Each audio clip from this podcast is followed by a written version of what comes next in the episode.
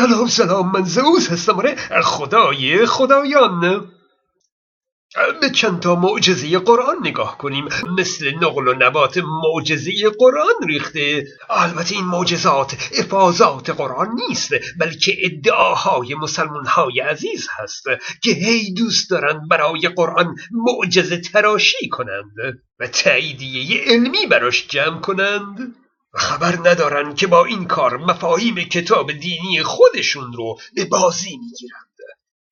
یک مورد این که گفتند قرآن به منحصر به فرد بودن اثر انگشت انسانها اشاره کرده در حالی که در قرن نوزده این موضوع کشف شده و این رو معجزه قرآن گفتند این ادعا بر اساس این عبارت قرآن بوده که بلا قادرین علا ان نسوی بنانه. آری قادریم که حتی خطوط سر انگشتان او را موزون و مرتب کنیم. البته حتی خطوط سر افزوده مترجم هست. در عربی بنان به معنای انگشتان هست. امروزه علاوه بر معنی انگشتان معنی سرانگشتان هم برای اون میگن. و مفرد اون بنانه هست. به معنای انگشت. در انگلیسی به موز میگن بنانا. در واقع از همین کلمه بنانه عربی گرفته شده. نه که موز شبیه انگشته. قرآن دو جا از این کلمه استفاده کرده. یک جا در سوره انفال آیه دوازده به مسلمون های عزیز سفارش کرده که فراز گردنها رو بزنید و همه سرانگشتان رو قلم کنید.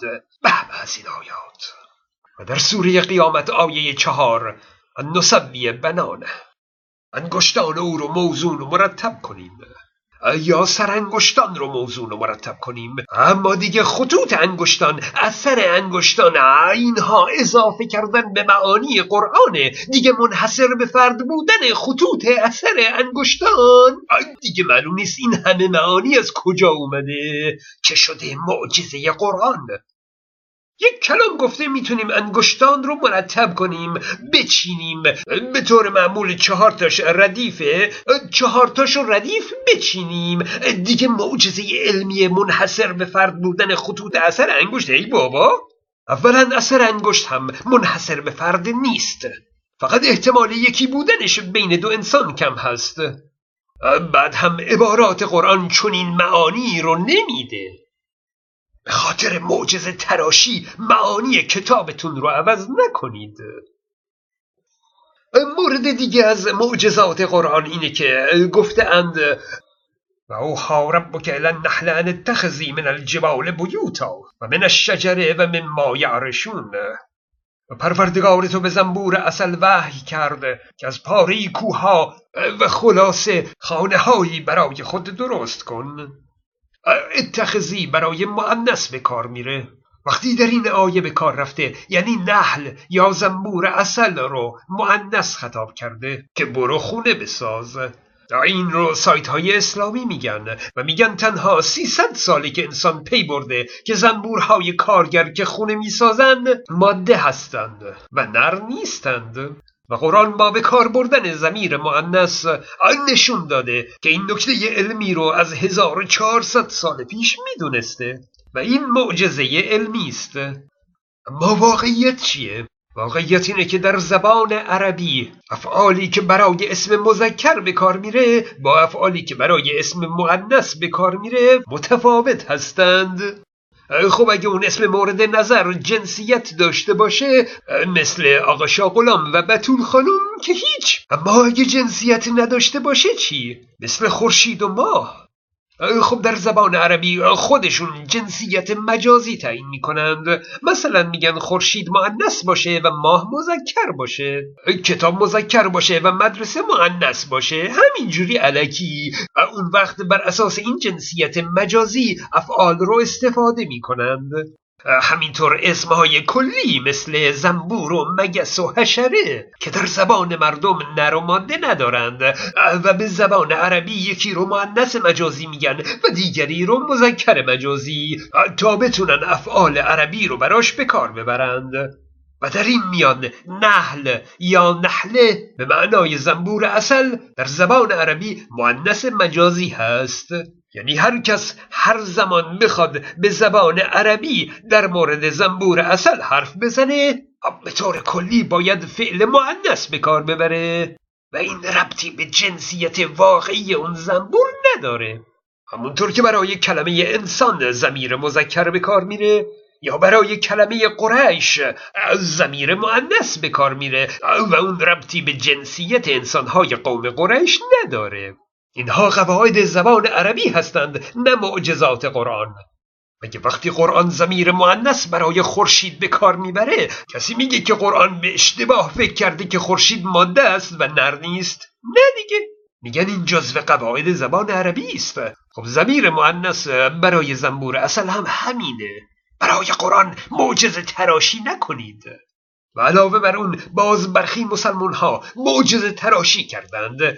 و گفتند که قرآن گفته یخرج من بطونها شراب مختلفون این بطونه ها یعنی میگه از شکمش خارج میشه.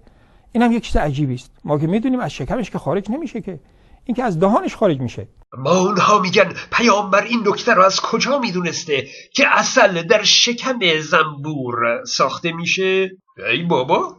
یعنی قرآن هر حرف معمولی که زبانش در بیاد مسلمونا میگن معجزه است. جایی نگفته که اصل در شکم ساخته میشه. خب همیشه وقتی کسی چیزی رو از راه دهان می‌خوره میگن وارد شکم شده دیگه. شکمش پر شده. انما یعکلون فی بطونهم. خوردن رو در شکم میگن دیگه. خب خارج شدن از دهان رو هم از شکم میگن. این طبیعیه. این دیگه ربطی به آناتومی زنبور نداره. اگه اصل در سینه زنبور بود آیا می‌گفتید که قرآن اشتباه کرده؟ و باز شوق معجزه تراشی کاری کرده که مسلمون ها گفتند مکه اصلا زنبور نداشته. و همین که پیامبر از زنبور گفته خودش معجزه است. پس وقتی کشاورزی نباشه زنبور اصلا نبوده. و این سوره نحل در مکه نازل شده. انگار که پیامبر از پنگوان تعریف کرده. خب به هر حال حتی اگه مکه زنبور نداشته باز بالاخره عرب ها دیگه زنبور رو و اصل رو میشناختن دیگه. وگرنه از پیامبر سوال می‌کردند و آیه نازل می‌شد. یسالونک عن النحله قل النحل من حشره. یخرج من بطونها اصله. و در آخر مسلمون های عزیز برای اصل خاصیت ویژه‌ای قائل هستند. ما بذارید ما یک بحث مفیدی به فایده ببریم حالا که قدرت خدا چون که گفتیم نعمتی است که الله فرستاده. شما می‌دونید ده برابر سریعتر از هر دوای دیگری اصل سوختگی رو شفا میده و به نظرم خداوند سوختگی در هیچ خونه نیاره در هر خونه باید اصلی باشه برای اینکه خدای نخواسته اگه سوختگی شد یعنی این چیز ثابت شده. علمی هم هست. اگر حرف ما رو قبول ندارید. بله. آقا نکنید این کار رو. عفونت می‌کنه. پوست محافظ بدن هست. اما وقتی ملتهب باشه قرمز باشه سوخته باشه مقاومتش رو از دست میده. نفوذ پذیر میشه. براحتی عفونی میشه. اون وقت اصل که استرلیزه نیست. می‌زنید کلی باید آنتیبیوتیک به خاطرش مصرف کنید. آخه یعنی چی؟ ده برابر سریعتر از هر دارویی شفا میده. مگه توی دهات قرن چهارم هستیم. آخه دکتر نیست دبا نیست. ای بابا فیسبوک من که هست. فیسبوک من رو فراموش نکنید. من زوز هستم.